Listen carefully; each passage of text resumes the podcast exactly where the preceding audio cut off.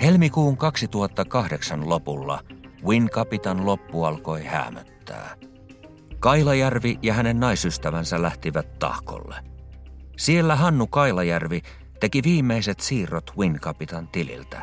Jäsenille omalle pankkitililleen 80 000 euroa ja 25 000 euroa naisystävänsä pankkitilille. Sen jälkeen Moneybookers sulki Wincapitan virtuaalilompakon.